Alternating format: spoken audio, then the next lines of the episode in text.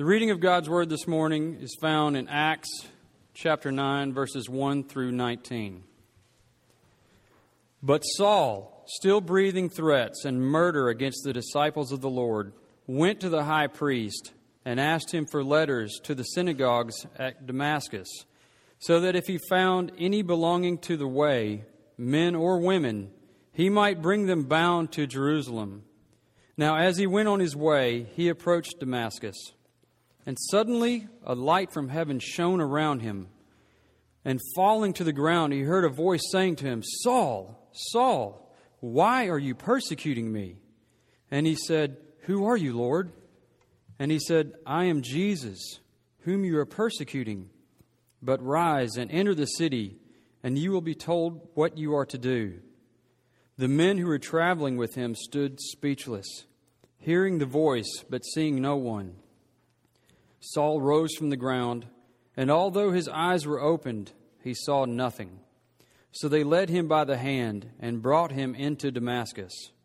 And for three days he was without sight, and neither ate nor drank. Now there was a disciple at Damascus named Ananias. The Lord said to him in a vision, Ananias. And he said, Here I am, Lord. And the Lord said to him, Rise and go to the street called Straight, and at the house of Judas look for a man of Tarsus named Saul. For behold, he is praying, and he has seen in a vision a man named Ananias come in and lay his hands on him so that he might regain his sight. But Ananias answered, Lord, I have heard from many about this man how much evil he has done to your saints at Jerusalem. And here he has authority from the chief priest to bind all who call on your name. But the Lord said to him, Go, for he is a chosen instrument of mine to carry my name before the Gentiles and kings and the children of Israel. For I will show him how much he must suffer for the sake of my name. So Ananias departed and entered the house. And laying his hands on him, he said, Brother Saul, the Lord Jesus, who appeared to you on the road by which you came, has sent me that you may regain your sight and be filled with the Holy Spirit. And immediately something like scales fell from his eyes, and he regained his sight. Then he rose and was baptized. And taking food, he was strengthened. For some days he was with the disciples at Damascus. Well, it's a pleasure to be here. Uh, I'm not Nathan Turquie. Clearly not Nathan Turquie, but that's all right. Um, Nathan is a very dear uh, friend of mine from quite some time. Uh, Nathan and I used to serve together in um, your campus ministry, and since about half of your faces are incredibly familiar, even though I hadn't seen you in quite some time, I hope I don't have to introduce to you uh, the ministry of Reformed University Fellowship, or RUF for short. Uh, RUF is, again, the PCA's official campus ministry presence, now spread out on some 100, 135 some odd campuses across uh, the country right now. Uh, I was able to serve back in the late 90s here at the University of Memphis uh, before moving down to Ole Miss in 1999 uh, and have been there ever since. But about two years ago, uh, I changed my position to um, function as an area coordinator director type. Uh, so I help oversee the RUFs in Alabama, Mississippi, West Tennessee, and Arkansas. And it's almost as boring as it just sounded. Um, uh, and though it's boring to sort of describe to you, I can tell you that I have not had something be more gratifying to me than being able to do what I've done for the last two years. The reason is, is because I get a chance to see from a bit of a wider perspective than the painful myopia of Oxford, Mississippi, um, what God is doing on our campuses. Listen, it is unbelievable to see how God is moving among college students in our world. Um, so much of the things that you hear in the newspapers and in the news stories are not true for not so tiny little corners of campuses all over your area where students are being converted, where they're hearing the gospel, where they're being called out of um, frightening kinds of places into God's grace. And it's really beautiful. And again, there's so many familiar faces. I know that you remember that. And so, my main purpose, at least my little bit of selfish purpose of being here this morning, is to beg you to pray for us. Please, please, please pray for RUF. Please pray for the campus ministers that are represented uh, by my area, about 21 guys uh, who see campuses around. We've got open campuses that need replacement campus ministers. We've got campus ministers that are struggling with what they're going to do next. We have campus ministers that are buckling under the burden of such a huge need. Students coming around RUF in numbers that we could never conceive of 10 years ago. And so please, please don't stop praying for the ministry of Reform University Fellowship and RUF. We are your arm uh, going here to the University of Memphis and to Rhodes. And so if you would remember to remember us, we would be grateful. So, along that theme, uh, I was grateful for Trace to read uh, this passage from Acts chapter 9, and you've got it there in front of you as we consider it this morning. Um, I'll say this, and I'm, I'm shamelessly going to mention this because she wouldn't want me to do it, but I'm glad that we have a special guest here. Don't wince. Uh, my mom came and showed up here this morning. So even at 45 years old, you can bring your mommy to work uh, on Sunday mornings. But uh, Ginger Newsom is my mother, and she's awesome. And I'm glad she's here. And so I would like to draw a lot of attention her way because goodness knows that's what she likes. Um, anyway. so I, I, I, did have lunch plans for after church today, but they've been canceled suddenly um, after that comment. I'm kidding. Um, I love to come back to Memphis because it brings back a lot of memories. I uh, was born here and uh, was raised here, uh, went to ECS down the street, wherever I am here. Uh, and I remember, a, a, it's strange at age 45, the kind of memories that your mind holds on to from high school. We had a fundraiser one time, my junior year uh, at ECS, where we would put on the, uh, the ever popular car wash. And somehow we had found ourselves uh, at some very busy corner in Bartlett. And I'm afraid that I've been away too long to know exactly where this was. Uh, but somewhere on Stage Road, there was a, a, a, a, convenience store that had let us use their area there for a car wash that we had. My job that I'd been given uh, by our sponsors was to drum up business. And so I was given sort of a, a large poster, a board, uh, where I wrote on it, um, uh, free car wash. And it was a free car wash. You were supposed to get so many, and we got pledges and things like that.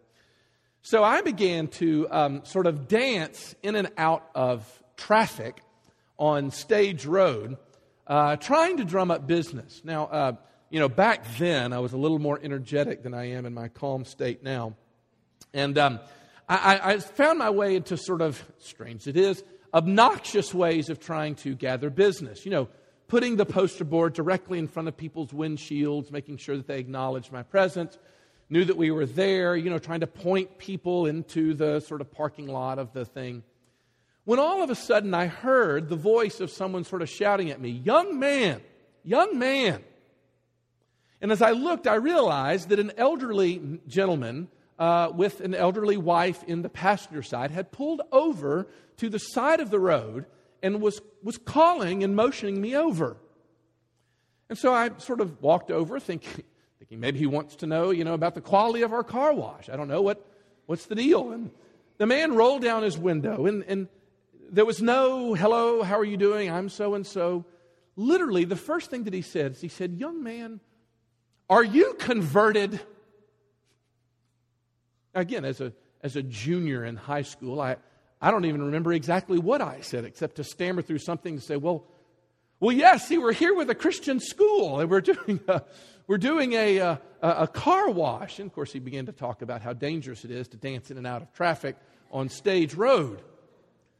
But the funny thing was, is the question stuck with me.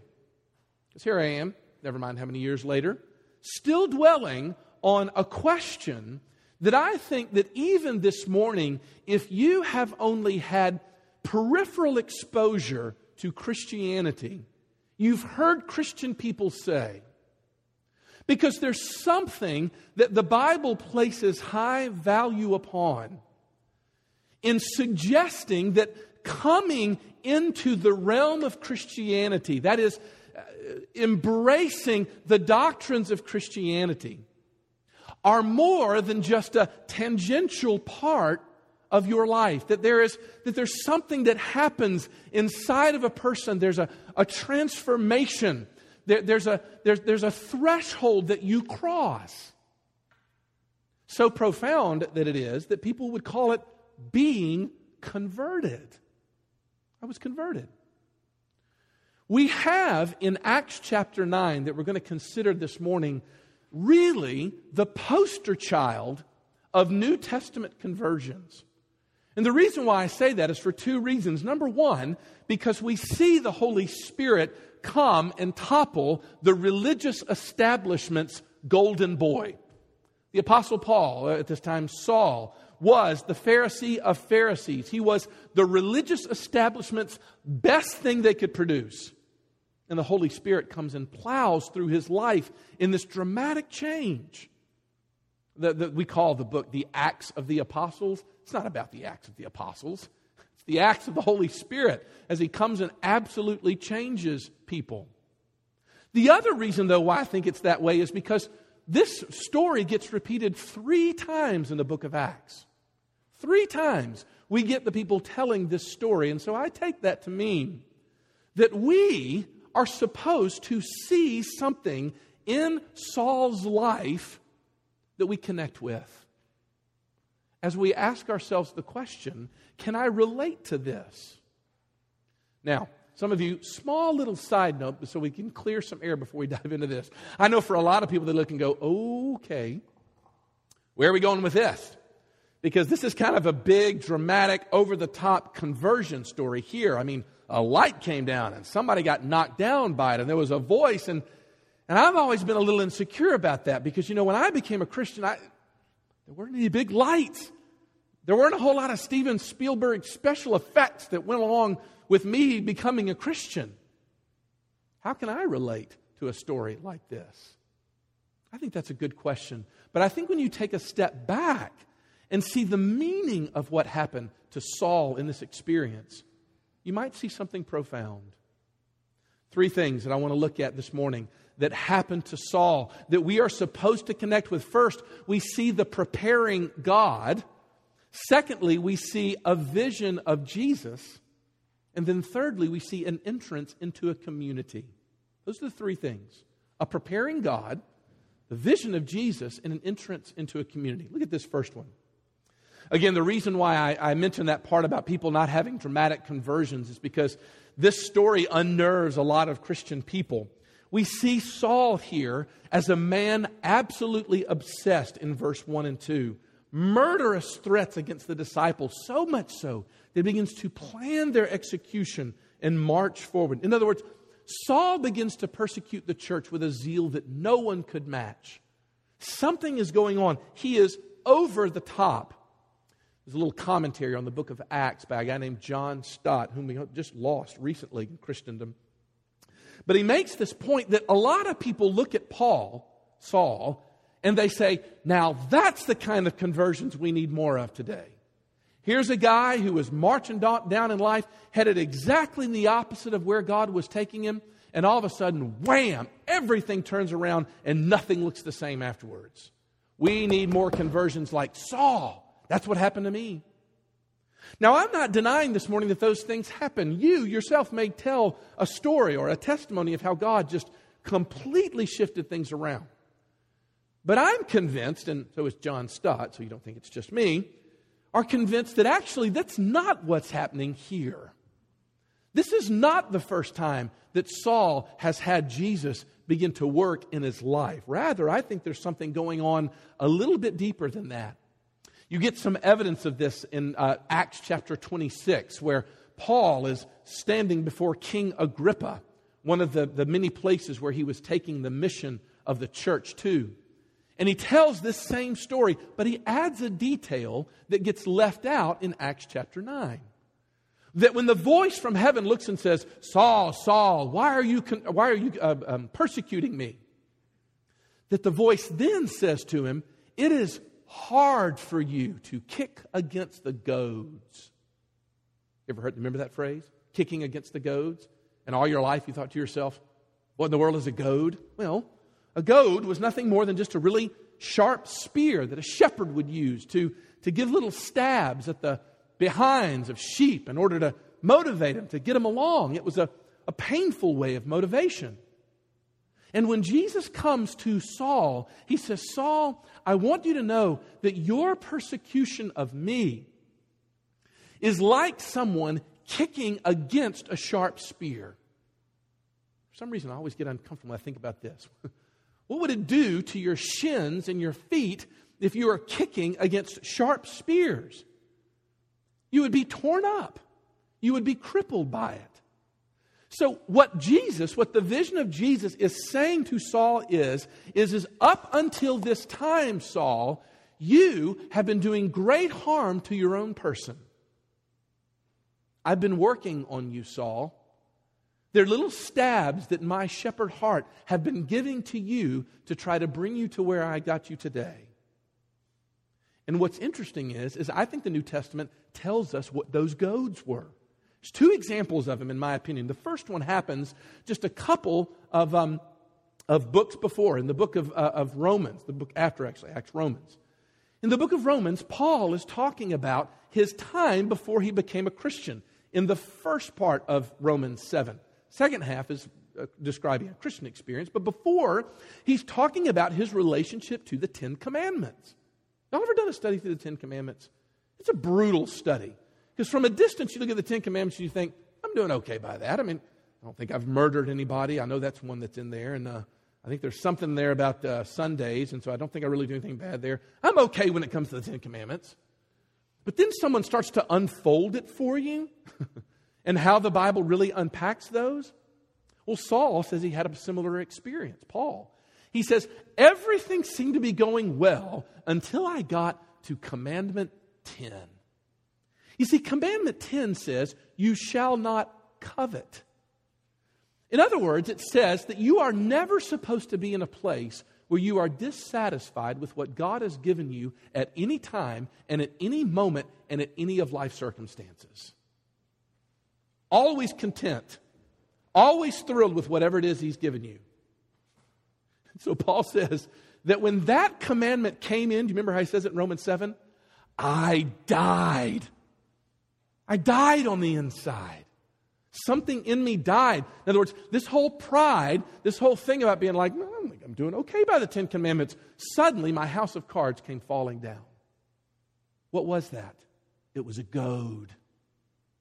It was a little stab to the heart of Jesus saying, Saul, Saul, why are you persecuting me? It's hard for you. This life you're living is hard for you, is it not?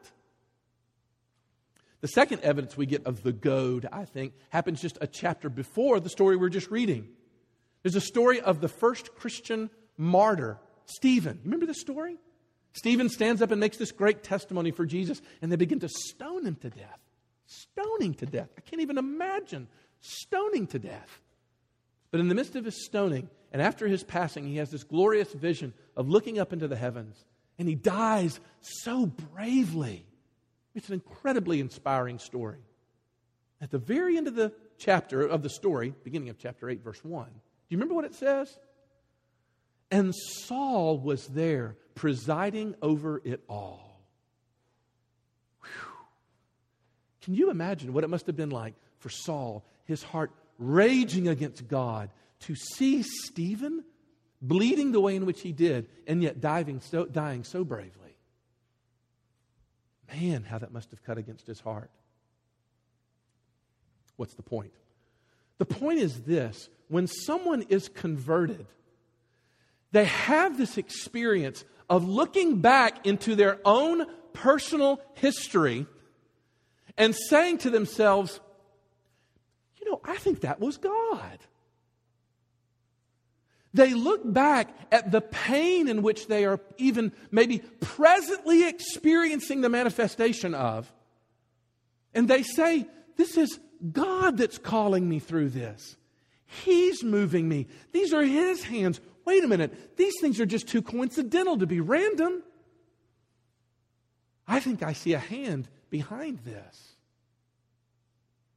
I, have had this a number of occasions, but it was really a delight oftentimes when students would come into my office when I was on campus And they would talk about the train wreck that they had made of their lives up until that po- point in college, or at least the emptiness that they felt for the first time. And they would sit down with me and they would say, I don't know what's going on. Everything seems to be going wrong. I can't sort of motivate myself to get up out of the bed in the morning. It seems like there are no colors anywhere. Everything seems to be collapsing down around me, and I just can't find God in it. And I love to look at them and say, But you know what? I think He may have found you. And there was not one time, it didn't happen that many times, but a handful of times, there was not one time where a student didn't look back at me and say, That's exactly what I think. It seems like he's had his hand in it. He's preparing something. Yes, it's intuitive. But there's a moment at which every Christian, in the midst of his conversion, looks back and says, It is hard to kick against the goads. Do you relate to that? Can you see that happening in your life? Because there's a preparing God that begins the, uh, the experience of conversion for us. But there's something else, number two, which is really the most dramatic part of it. There is a vision of Jesus. I mean, come on. Some of you are saying, okay, preacher boy, I get the first part. Um, oh, yes, yes, yes, the preparing God, I see it there in the text, whatever. But what about this big light? I mean, surely that doesn't happen anymore. And I actually would agree with you. I think those miraculous manifestations of, of God's Spirit, I think, are saved for a certain time that came with the apostles. It's a whole other story. Nathan's going to explain all of that to you in the weeks to come, having dropped that in there. But I'll say this I think the meaning of the event is interesting, and we often miss it because we race past it too quickly. Notice what the heavenly voice says, what Jesus says. Saul is walking down the street, okay? He's with his friends. A blinding light hits him, knocking him to the ground. And all of a sudden, having been knocked to the ground, the voice says, Why are you persecuting me? The reason why that's a little bit funny is because you're the one on the ground. you can imagine if I walked, someone walked up to you this morning, someone sort of, uh, you know, stout and strong walked up to you and sort of punched you in the chest, so much so that you staggered and fell to the ground and then hung over you and said, Why are you persecuting me? You might think to yourself, you know, um, who's persecuting who? Or you might say, um, Who are you, Lord? Like what the text says. Who are you, Lord?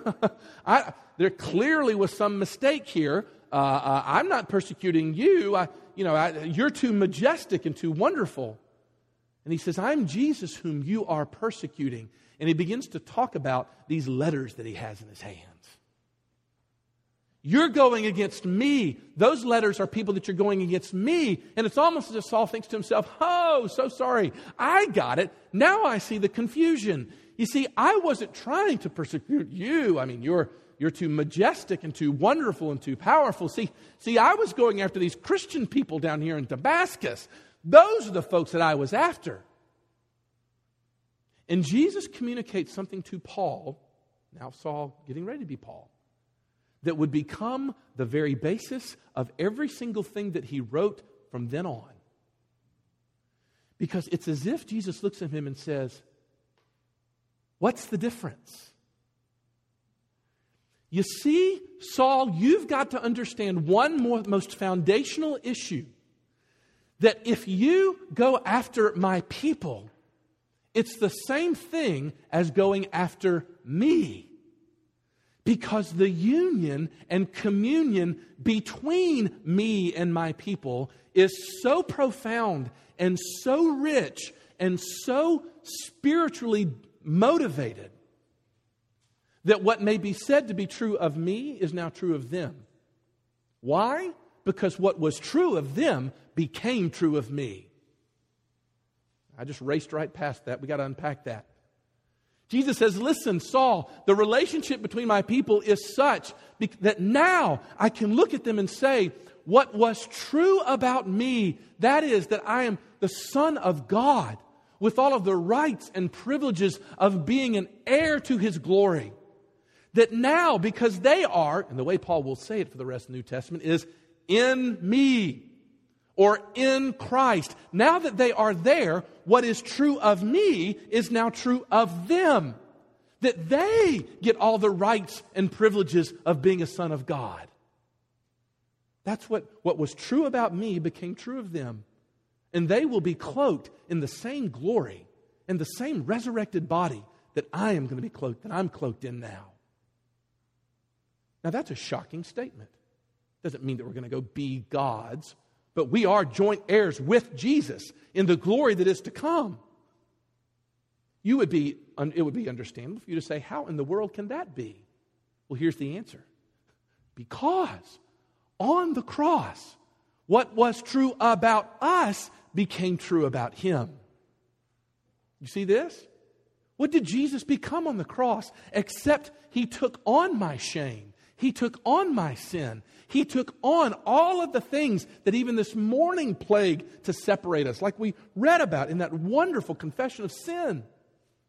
All of those things the Christian believes and Jesus was teaching hung on me.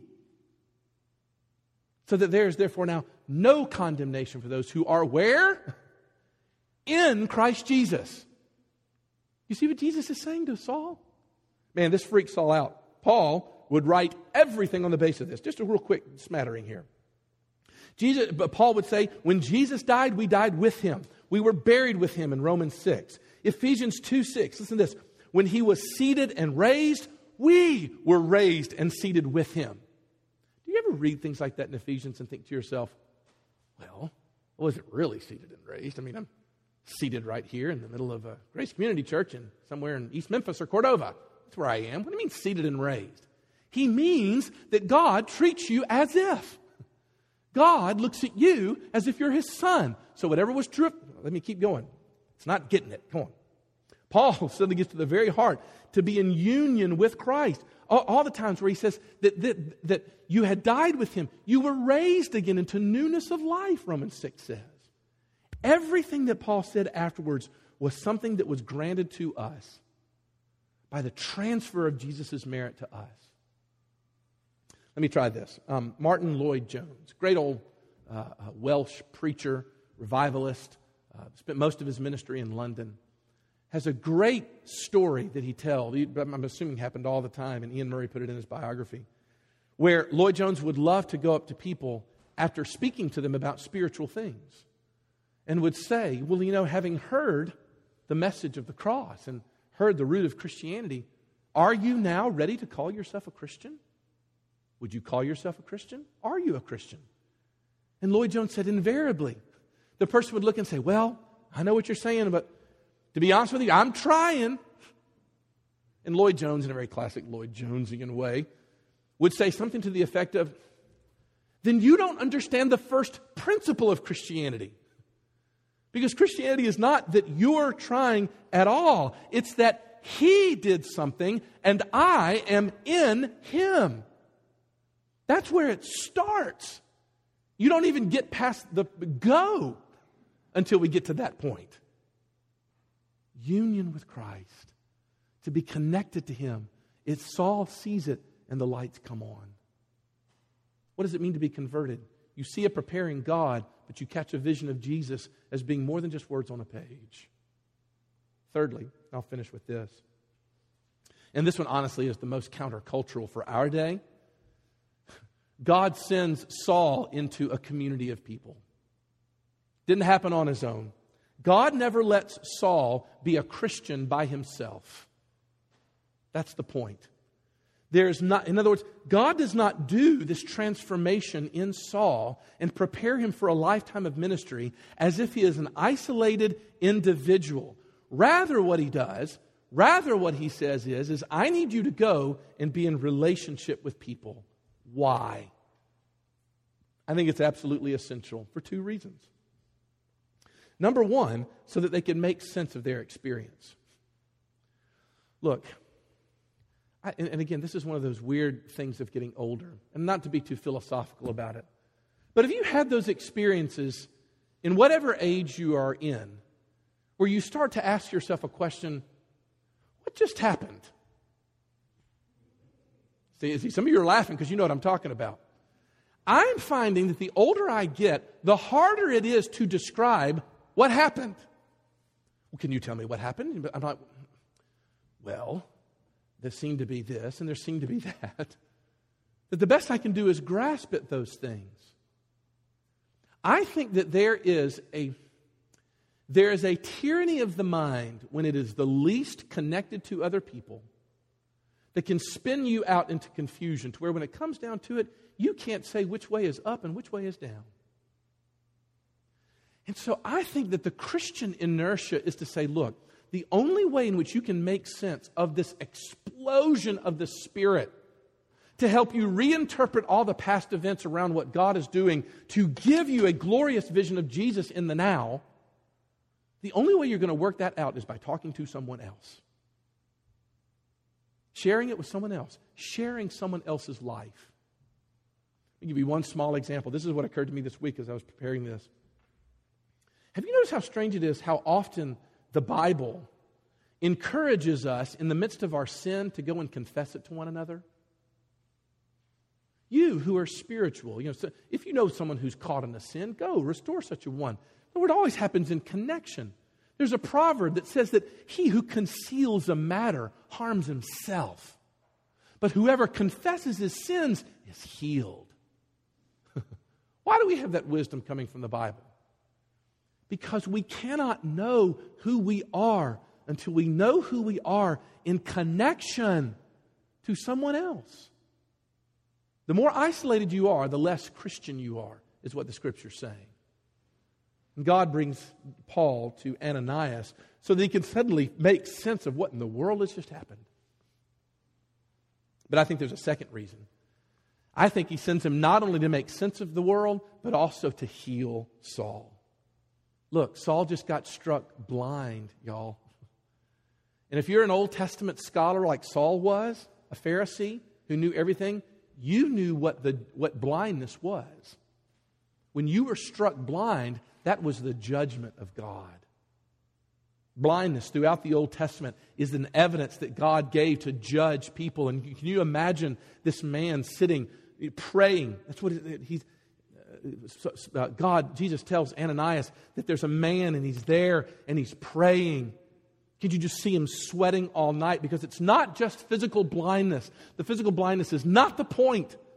The point for Saul is that am I now on the wrong side of God's justice? And there's a darkness that sort of wraps around him. And so Jesus says, Ananias, I need you to go. I need you to go and speak to this man because he wants to know what's going on and he needs to be healed. Oh, can you imagine? Can you imagine then what it was for the soul of Saul, soon to be Paul, to have the very first words that are ever spoken to him by a Christian in this context be the word, Brother Saul. brother Saul. He embraces him as a brother in that moment in order to begin the process of smoothing over and saying, Look, I know the judgment that you feel. I know the judgment that you are looking at and realizing rests upon your shoulders, but I now want to embody. I now want to embody the compassion that He has shown to me, to you, so that you can experience it that much more tangibly. That's what you sang this morning. I read it. I thought this applies. What boundless love, what fathom, fathomless grace you have shown us, O God of compassion. Each day we live an offering of praise as we show to the world your compassion. That's the way it works. We begin to give to others what we know we've received from Him. And what's the result? The result is someone who is converted because they saw a preparing God, because they got a vision of Jesus that was more than just words on a page. And they were entered into a community. A community which, by the way, and this is a matter of encouragement for your church, a community which, by the way, at first kind of had a little bit of a problem with this. I'm encouraged by Ananias being like, uh, him? Oh, not him. In other words, Christians typically have a hard time with this early on. Be encouraged that that's actually okay. To have that pit in your stomach when you walk in and think, okay, I'm going to invite this person to church. I'm going to ask him. I'm going to do it. It's going to be weird, and I'm going to do it. Or when you walk in the doors and you're like, oh, it's them. I knew it. I knew God was going to do this. Here they are. They're at church. Fantastic. It's not easy. There's something inside of us that grates against it. But look at the power. You don't get a whole lot more about Ananias after this story. He has got a teeny tiny part of this story. But what did that brother launch? By saying, Brother Saul. Oh, I don't know. The guy who's the author of the books of a third of the New Testament? Look, y'all, sometimes it's just the tiniest cup of water that we offer a child in Jesus' name that Jesus says, Yeah, I'll tell you, you'll never lose your reward. It's the tiniest little things, the tiniest little extension into the life of someone else. And eventually, they'll get to the other side of it and they'll look back and say, I, I think I was converted. And it's worth us asking. And if you're paying attention, you can say to yourself, you know something Les? It actually sounds like this is something that keeps going on. Ah.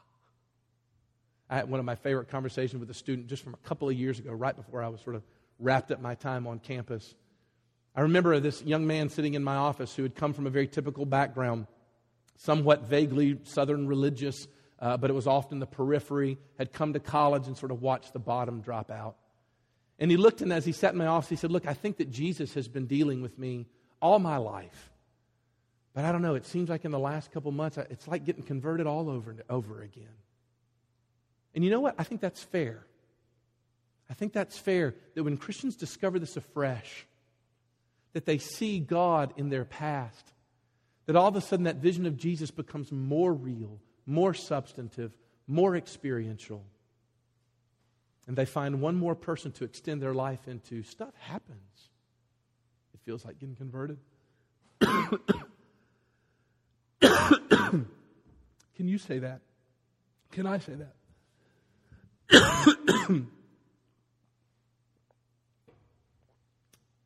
In that interest, let's pray.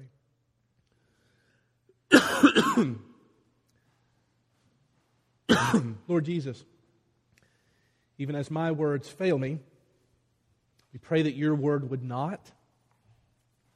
That what we see in the life of Saul, now Paul, would be true of us.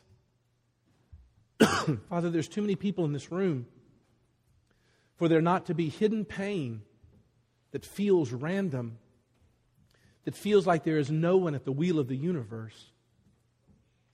And it feels as if oftentimes when we hear your name, we set you to the periphery. And it feels like oftentimes, even in places like this, we can be lonely. So, Lord Jesus, would you do in us what you did for Paul? Would you make us to be converted? Change us. Make us different people. And give us the grace to lean upon you, safe secure in a way in which we never were before. Father, for that one soul in this room that may be thinking to himself, that's never happened to me. Would you draw them in? Would you make this morning be the occasion of them coming to know you, perhaps even for the first time? And in so doing, let us rejoice because of it. For we pray in Jesus' name. Amen. What a